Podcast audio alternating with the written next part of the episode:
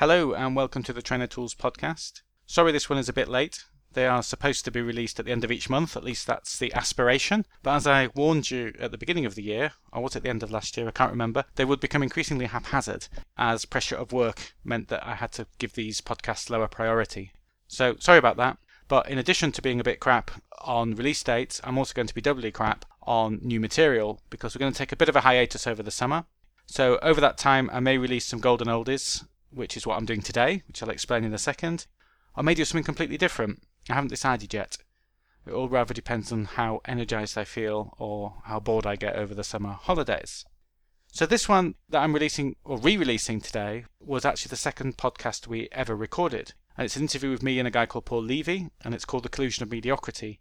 The reason I came up with this idea of essentials podcasts is I wanted to highlight some of the podcasts because they'd had a particularly strong impact on me.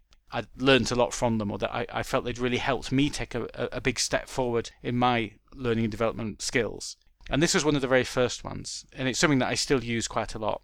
There's only second podcast in the Trainer Tools series, so obviously my interview style is different. Um, I think worse, I think quite crap. So it is a nice little lesson in humility. So without any further introductory chit chat, something else that I've actually cut out of later podcasts, here's the Collusion of Mediocrity from the Essentials Mix release. I'm here with Paul Levy. Hi, Paul. How are you? Hi, good. Now, I don't know what you're going to talk to us about today, um, so do you want to explain that? Yeah, I think what I wanted to share was something I think all people working in learning and development will have experienced, um, and and it addresses a frustration that I think both clients and facilitators, trainers could actually overcome if they took this on board. Um, I'm going to talk a little bit and demonstrate a bit something I'm calling the collusion of mediocrity, and the particular technique is breaking collusion. Okay, well, that sounds absolutely fascinating, and I have no idea what it is. So, do you want to just talk through the structure of, of what you're going to talk about? Yeah, well, I think it will begin with my own midlife crisis, and then having shared this with a bunch of other trainers, uh, a similar kind of, I call it midlife crisis, being slightly tongue in cheek. Um, and it's where a trainer is sitting at the end of the day uh, with a bunch of feedback sheets, which are quite often in the industry known as happy sheets, often administered um, after some motivating exercise at the end of the day. Um, and what they often find is there's a whole load of positive feedback from almost everybody, but what the intuition of the trainer is is that the people in the room haven't really developed themselves in any significant way or taken any real risks or moved their behavior forward and that can get confirmed when you bump into some of those people a year later and discover they haven't used any of the training at all and and I've kind of got a, an idea about why that is and what you can do about it well, I can certainly empathise with all of that. Partly, part the midlife crisis bit. I'm quite happy to empathise on that yeah. part. We can bond. We can bond over that. but also, um, I've again sat at the end of the day and thought, eh, this isn't really very helpful. It just feels like a tick box exercise. Yeah. I think it comes down to, I mean, something's been called the comfort zone, and and sometimes the almost it feels a bit like a conflict of interest that the trainer is sometimes wanting to do a good job, but also you know not be thrown out. But they might have to risk being thrown out because they're going to have to take those learners into the zone of discomfort, where for periods of time they may actually be spitting at the trainer or the developer because they're actually taking them where they really need to go rather than, as I call it, colluding with mediocrity. For me, this was the key point of the podcast. It's very much about having that mental switch. As a facilitator in a training room, my job is not there to court happy sheet success. My job is to make quite skilled judgments about things I need to challenge, things I don't need to challenge, places I need to go and need to push people, despite that making me potentially unpopular. And having that mental mindset of wanting to go there and wanting to push people, wanting to challenge them, rather than wanting to accumulate happy faces, for me was a hugely motivating and inspiring switch that made my job a lot more interesting and a lot more challenging. Anyway, back to 2015 me. So how are you going to um, how are you going to structure the next 15, 20 minutes? Well, the the collusion that I've kind of been writing about for quite a few years is it's quite a challenging model and it's got four levels. So I thought I could run you through four the four levels with examples and then end with how do you actually collusion break. Um, so what I'm talking about right from the start is the collusion of mediocrity is where in the room and there's an almost unspoken agreement that the people in the room are not going to be challenged particularly. We're not going to go into the zone of discomfort, and the result of that usually is everyone breathes a sigh of relief and praises the trainer at the end of the day. Okay, I absolutely love the phrase collusion of mediocrity. I think that's a brilliant phrase. Yeah. So you're going to take us through these four steps, and then at the end um, conclude. Yeah, exactly. Uh, and uh, and you're over in Spain, I believe, and I'm over here in Brighton. And um, perhaps one of the places to start is why you know British food is kind of vilified uh, around the world compared to you know a lot of other food. I'm not talking that all that food is bad, but but one of the suggestions is that we often in in our country have a culture of what we call non-complaining. You know, don't spoil the meal when people are out. The waiter comes over in the UK and tends to say, "Is everything okay?" seeking a yes. Whereas I've noticed in Europe and over in the US, they tend to um, ask, "How is the meal?" giving you an opportunity to say, "Well, it's okay" or "It isn't." And the problem of, of you know not actually calling things by their real name and not risking the uncomfortable conversation is that then people can't learn. And as a result of that you end up with mediocrity. The deal is a kind of deal with the devil. To be in the comfort zone everything is fine everything is safe everything is easy. But what we miss is the real potential because that sits in the zone of discomfort. And so level one of my collusion uh, model the collusion of mediocrity is where we actually have what i call fake niceness um, and so people are in a room. We've got um, the notion of never really taking people and people not taking risks, and the trainer not being the representative through their processes of the places where people fear to go, don't necessarily want to go, but they absolutely, in terms of realizing their potential and learning, they're the places they need to go. So, can you give us an example of what that might look like? Yeah, so I mean, I, I, mean, part of my midlife crisis was running years back some presentation skills courses in a venue in Brighton called Komedia. It was a lovely theatre-based venue. I know that. Yeah, yeah, yeah. I've so, been there. Yeah, yeah. So I've seen comedy comedy shows there. I think. So, so where you saw the comedy shows, we would have people, and they were up for this. They said, you know, standing up on the stage where the comedians would be performing that night, you know, under lights, uh, learning to present. Um, when we set at the beginning, what are your aims? Quite a few people said what their aims would be would be to be able to speak confidently with a script up on the stage. What I became very aware of is several of those people had already done that in their lives before, and they were sort of faking. What they really didn't want to do was learn how to stand on the stage and improvise without a script.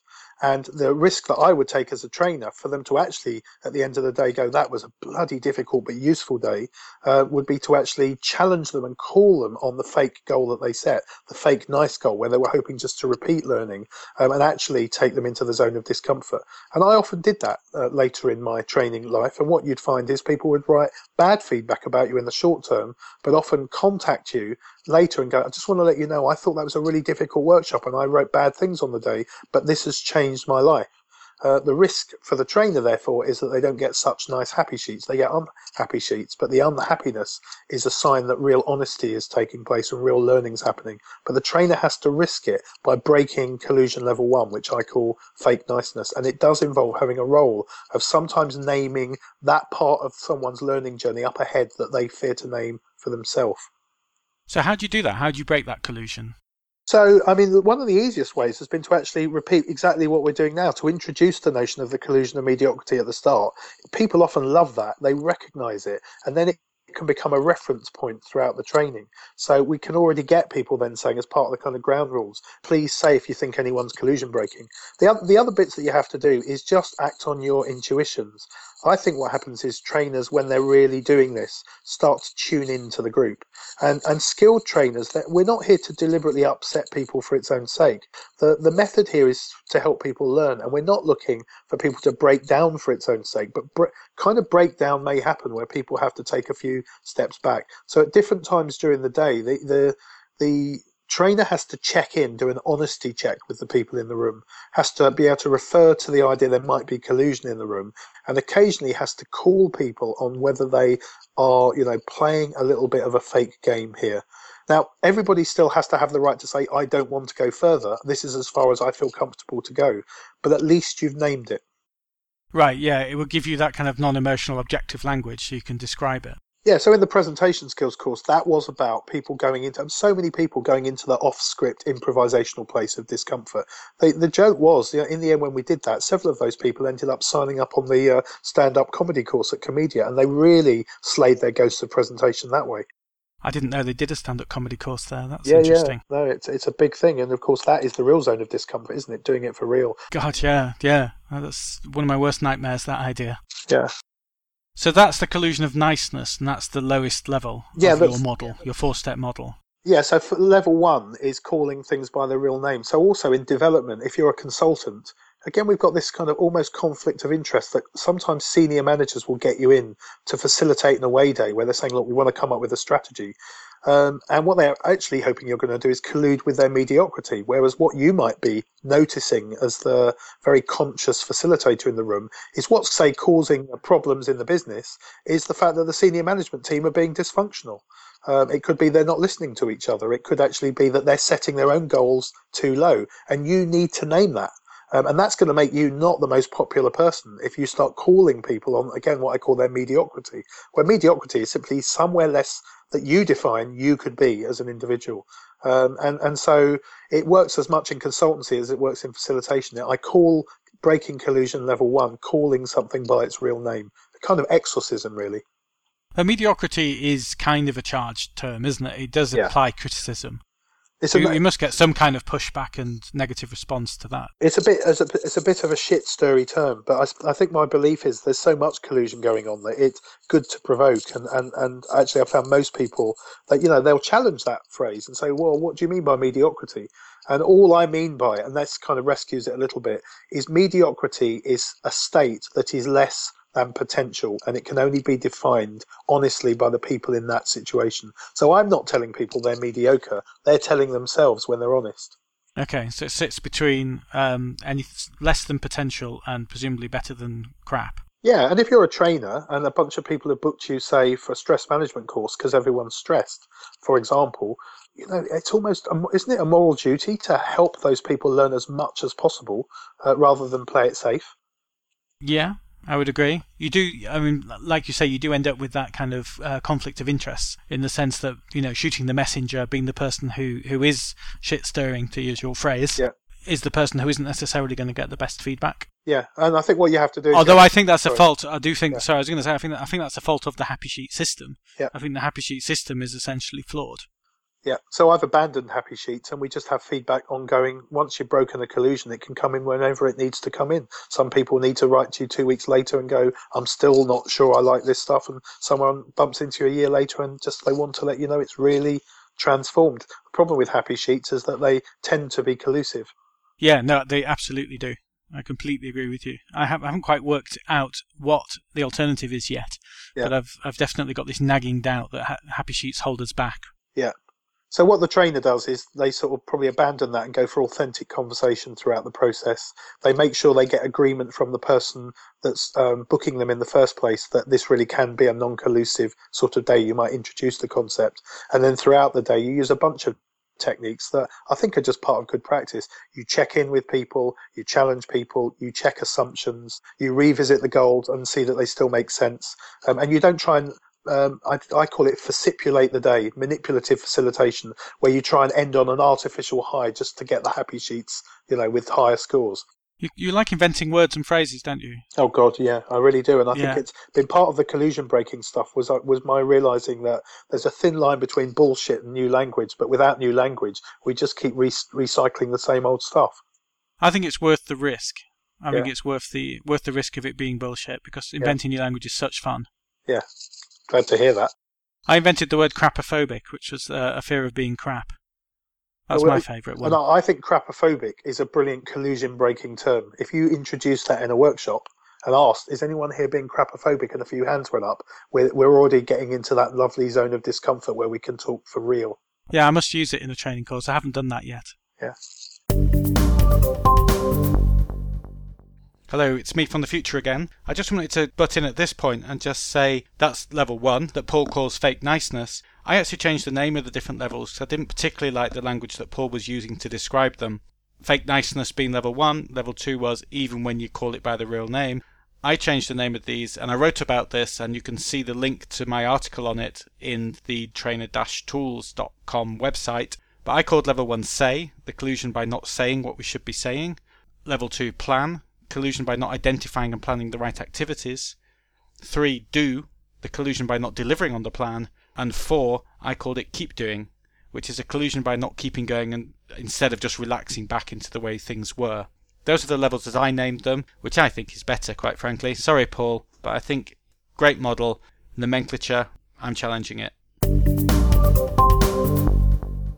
what? Um, so that's level one. So if we yeah. build on that, where where would we go next? Where's level two? What's so this might about? it might sound a bit hopeless, but um, level two is that even when you've started to call something by its real name, so somebody may actually start to set some goals about this is where I really need to be. I really need to be learning to stand on a stage without a script, or it could be that the company goes, look, we are a terrible environmental performer, and we really need to get this sorted out Level two is simply uh, what I call you then dilute it and then rename the diluted version as transformation. So that's when the company that you know has admitted it needs to do a transformational environmental program just puts a few recycling bins out and posters up, and but you know tells the world it's a major success story, even as they're say the biggest river polluter in the area. Um, similarly, you know diluters are the people who say they need to give up smoking and just buy the video about it. It's the the people who dumb down what the change ought to be and then try and get everyone to collude. And so that often happens on training and development where somebody will say what their aim is, only hit a very small part of it, and everyone will say they did amazingly well. Now, that's fine if they genuinely are going as far as they can. But if we're all colluding often, it's simply that someone yet again has pulled back from the threshold of real change sometimes because they're frightened, um, and sometimes because they're lazy, and sometimes because you know they just don't want to go into the zone of discomfort for various reasons. There can be all kinds of agendas around it. So level two is when the thing gets diluted. And again, eh, there's an opportunity for the facilitator, the trainer, and everybody in the room to collude around doing 10% of what the 100% could have been. So level one, we've named it. Level two, as we start going into action, we before we do, we dilute it down and pretend that 10% is excellence. Right. I mean, this is extremely common, isn't it? Whereby you have that interesting conversation, you feel you've made a breakthrough, and then nothing really happens. Yeah.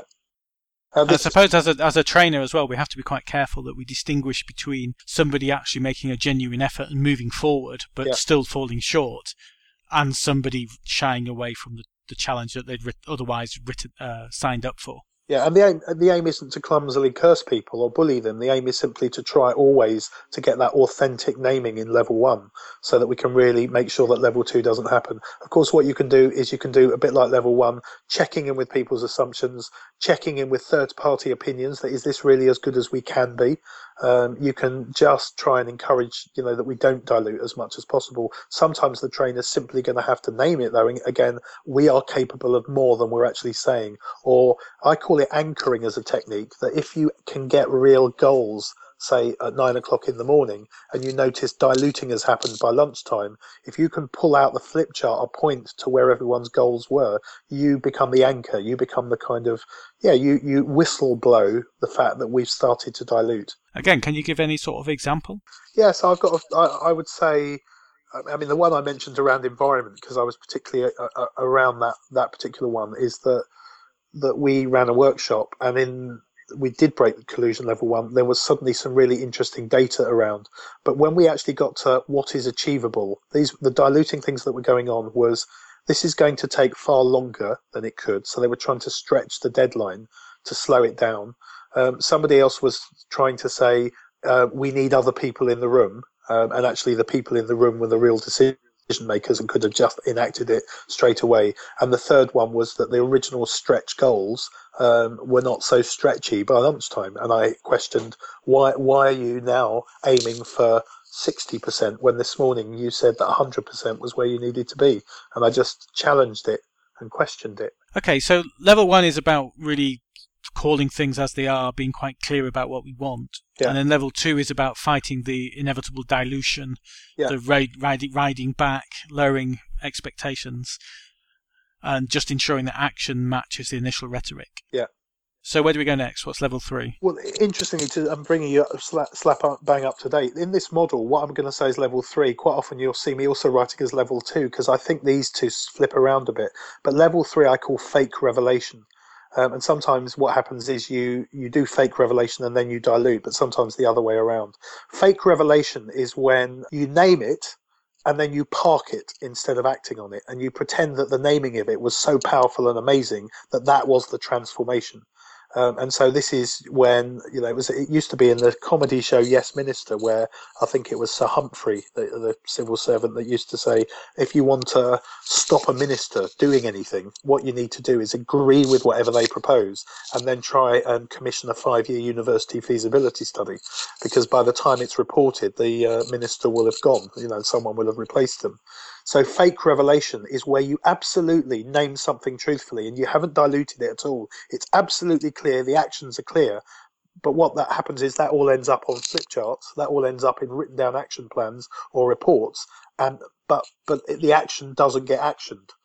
Um, so it's a kind of fake revelation because you've revealed it. It can be extremely powerful. You can walk away with people saying they've learned all sorts of stuff, but a bit like I was saying with my midlife crisis, uh, back at mon- on Monday morning, and certainly six months later, little or no action has taken been taken. And when diluting happens, what happens is a few token actions have uh, happened, um, but what has actually happened is um, it's all been relabeled up as look at the amazing stuff we did, but actually we've hardly done anything at all. Okay, so the difference between this and two is that the the ambition, at least the espoused ambition, is still there. Yeah but nothing's actually happening. No, and so I realised going back into midlife crisis again, but it was I could walk away having facilitated an away day where we broke collusion. By the end of the day, that team, that group, absolutely had a clear diagnosis of where they were, an absolutely clear shared conversation around what they felt needed to be done, uncomfortable conversations had happened. They may have even commissioned some research. They had data to back up what they needed to do, but something kicks in to actually stop the action. It can get diluted over time or it gets parked in, you know, we need to think about it more. We need to talk about it more. We need to get someone else's view on this. And six months later, they haven't quite done it and it's your friend who again might be um, a perennial smoker an internet addict or a gambling addict who says look i know i should give this up. It's terrible. It's killing me. And you know that couldn't be more true um, and four months later they're still smoking. Again have you got any kind of example of where this has happened on your courses? So I, I, think particularly around that one, and you know, this is also the problem sometimes of what I call one-hit learning and development. So, and I've made sure that you know I try not to do that now, which is where you're in and you've piloted a group of people towards an action plan. So, uh, and actually, you know, at the presentation skills one, if we go back to that, there's a bunch of people saying, right, I really know what I need to do now. I absolutely have to practice being an off the cuff speaker. I've got to do it within the next couple of months, or this course is going to fade away. Um, and they say it, and to, because we've not then actually anchored that in action, and that's the solution to this level, which is you actually have to get commitment to it. Um, and that commitment has got to, in classic project management terms, have who's going to hold you to account for it? When are you going to have it done by? You know, what's going to happen if you don't do it? Um, and ensuring it doesn't get diluted. What's the real goals here? What are the visions? You know, when are you going to reflect on this? Um, and so what happens is everybody writes amazing feedback sheets saying that was the best day I've ever had. That was a transformational day of presentation skills. We practiced it, we've done it in the learning environment, back at Monday morning, you know, and then certainly when I'd done follow up feedback three months later, discovered that none of them are any better as presenters.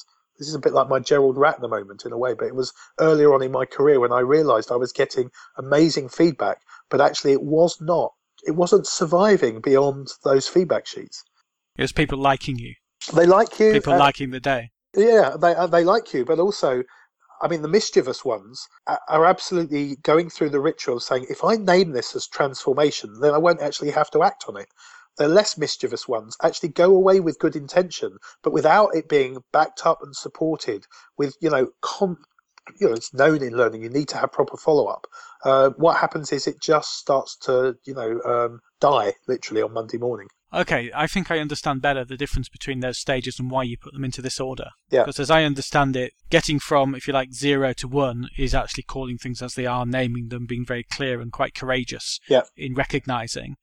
Turning that into stage two is about making sure that the, the actions you aspire to achieve match that rhetoric. Yeah. And action three is actually making sure those actions happen. Yeah, and quite often in a collusion of mediocrity, the only person in the room who's calling those is the facilitator or trainer, and so they can become a bit like the Grim Reaper or the Exorcist. Um, I have a question about how well this can go down or how badly this could go down, but I'm going to wait until after yeah. done level four. Sure.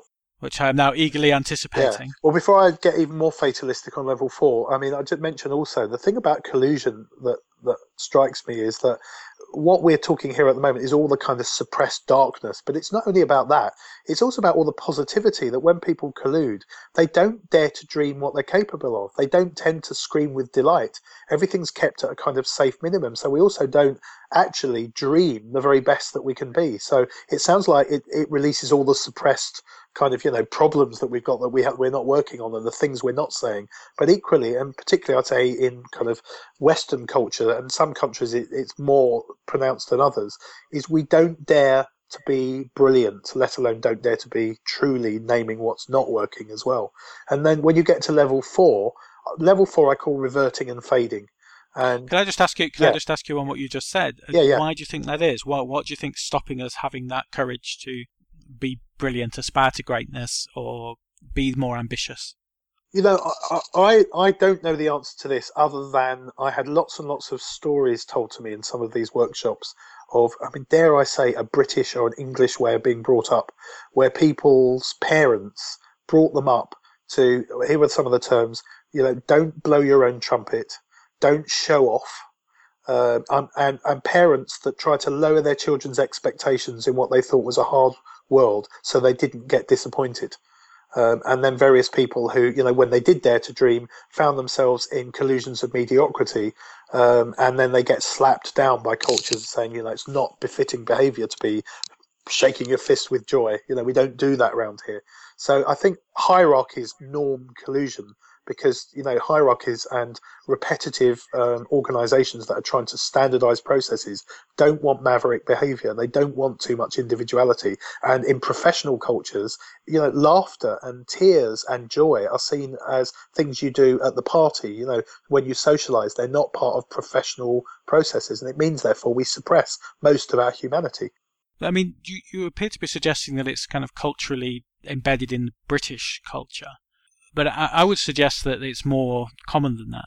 I mean, certainly in American culture where people are more encouraged to be more believe in themselves and strive for greatness, I would say that the same things that you're calling out now still exist. I mean, it was always and it's still certainly very hierarchical. Yeah. Organi- organizations in the US are still very hierarchical. Yeah, I say it's always danger, dangerous to be you know trying to generalize here, but I always jokingly talk about the fact that uh, you know when you go to the US. Um, and you're in restaurants, one of the things that you can do is people send food back all the time, and people would suggest that service is better. But over in the US, they've got programs like the Jerry Springer Show, where somebody will announce live on telly to a studio audience that their wife, uh, or no, will discover that their wife was actually a guy, you know, and they didn't know for 20 years. And it seems that, you know, it, it, at least at a general level, there's more collusion within family life in the US um, but far less collusion in business life. If you, as an English person, sit um, and see an Italian family in London at a table, to a lot of English people, it looks like they're having a huge argument, similar with Spanish families. And they're not, they're just deciding who's having tea and coffee. It seems that in a lot of those families, there's not much collusion in family life. And yet, what I've heard, particularly in education, and I discovered this in Slovenia, where I was giving a, a guest talk uh, to some students. And after my 40 minutes, I asked, Are there any questions? There were no questions at all. And so I thought, Oh, this has been a disastrous talk. And then afterwards, I went up to the, the professor that was hosting me and said, No one asked any questions. And he said, They loved your talk. And a few were milling around in the corner. And then they asked me the questions over coffee, because apparently in that culture, there's an implied criticism that the lecturer hasn't covered all the material um, if you ask questions. So there's this sort of suppression going on in education. Just in in Britain, I think we've got collusion at most levels. I think it, partly it's endemic in family life. It's certainly there in our restaurants. People don't dare to complain. I mean, it's there are a lot of people that have travelled now. It's not like that, but we seem to have have quite a lot of collusion in organisational, personal, and family life. Yeah, I, I, think it's more common than just the British culture. Is what I was. Yeah. Um, it was the point I was making. Yeah. I think I've seen what you're what you're describing. I, I recognise from many different cultures that I've worked in. Yeah, I think it manifests differently in different cultures. That's what I'm saying. But it, but you will find collusion in one form or another in parts of the human condition wherever it is. I think there's something sort of people recognize that kind of daring to dream, daring to aspire for greatness and being vocal about that as quite a naive and unrealistic thing, which yeah. I think business culture in general shies away from that. It's very much about logic, achievability, objectives, goals, measurability. Yeah.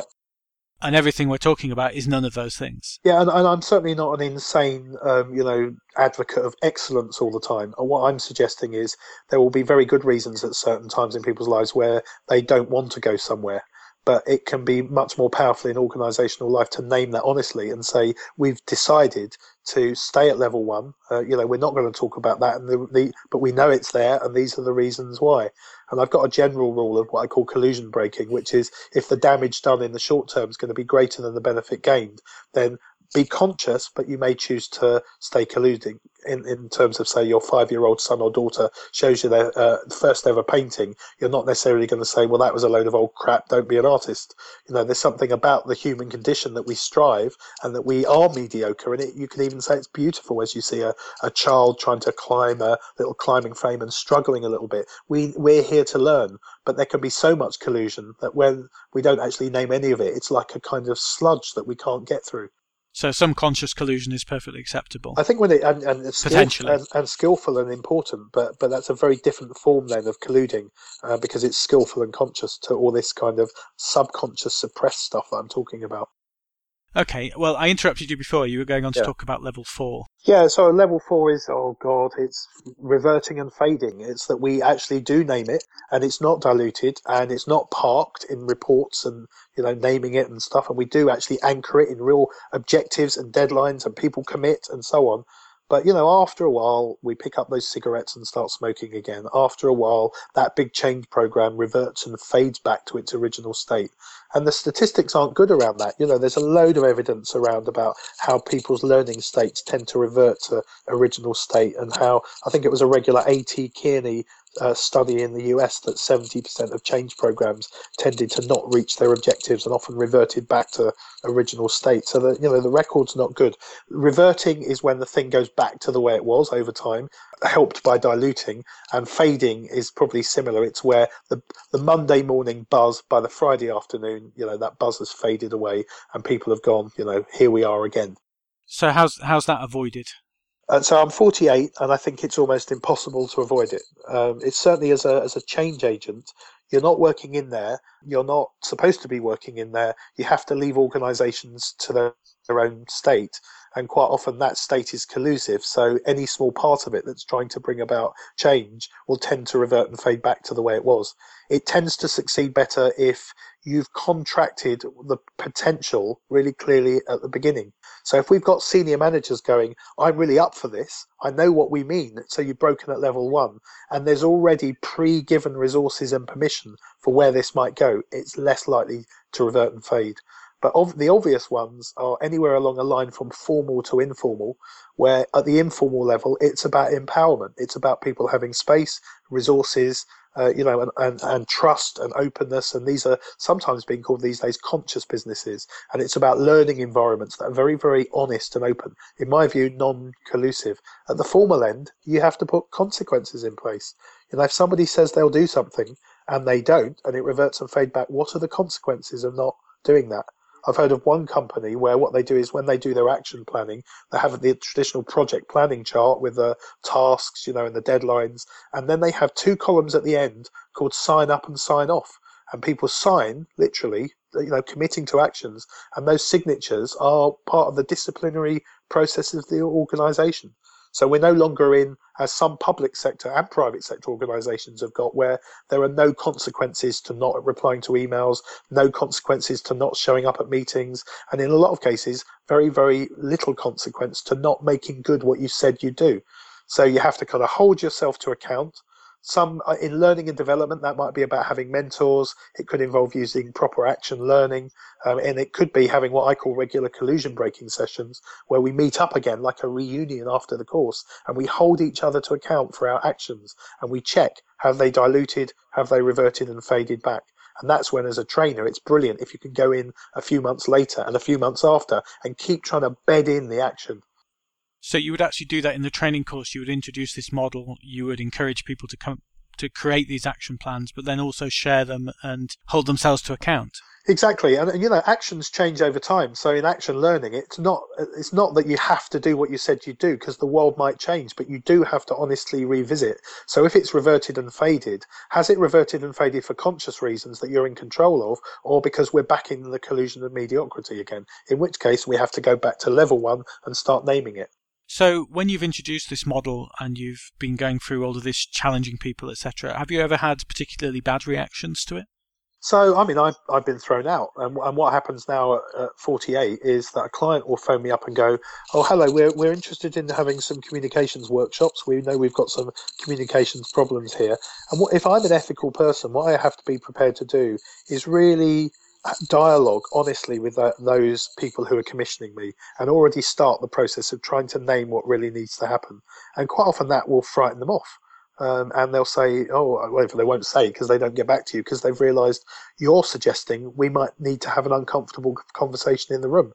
And what they were actually saying was, "We just want to tick off another away day, or we want to bung these people on another leadership course or a personal development program to say we've done it and get our Investors in People award." But what we secretly hope is that they won't actually change very much, and I'm not prepared to collude with that. So it's involved as a trainer being prepared to walk away from paid work it involves being um, prepared to name it during the contract and walk away then as well.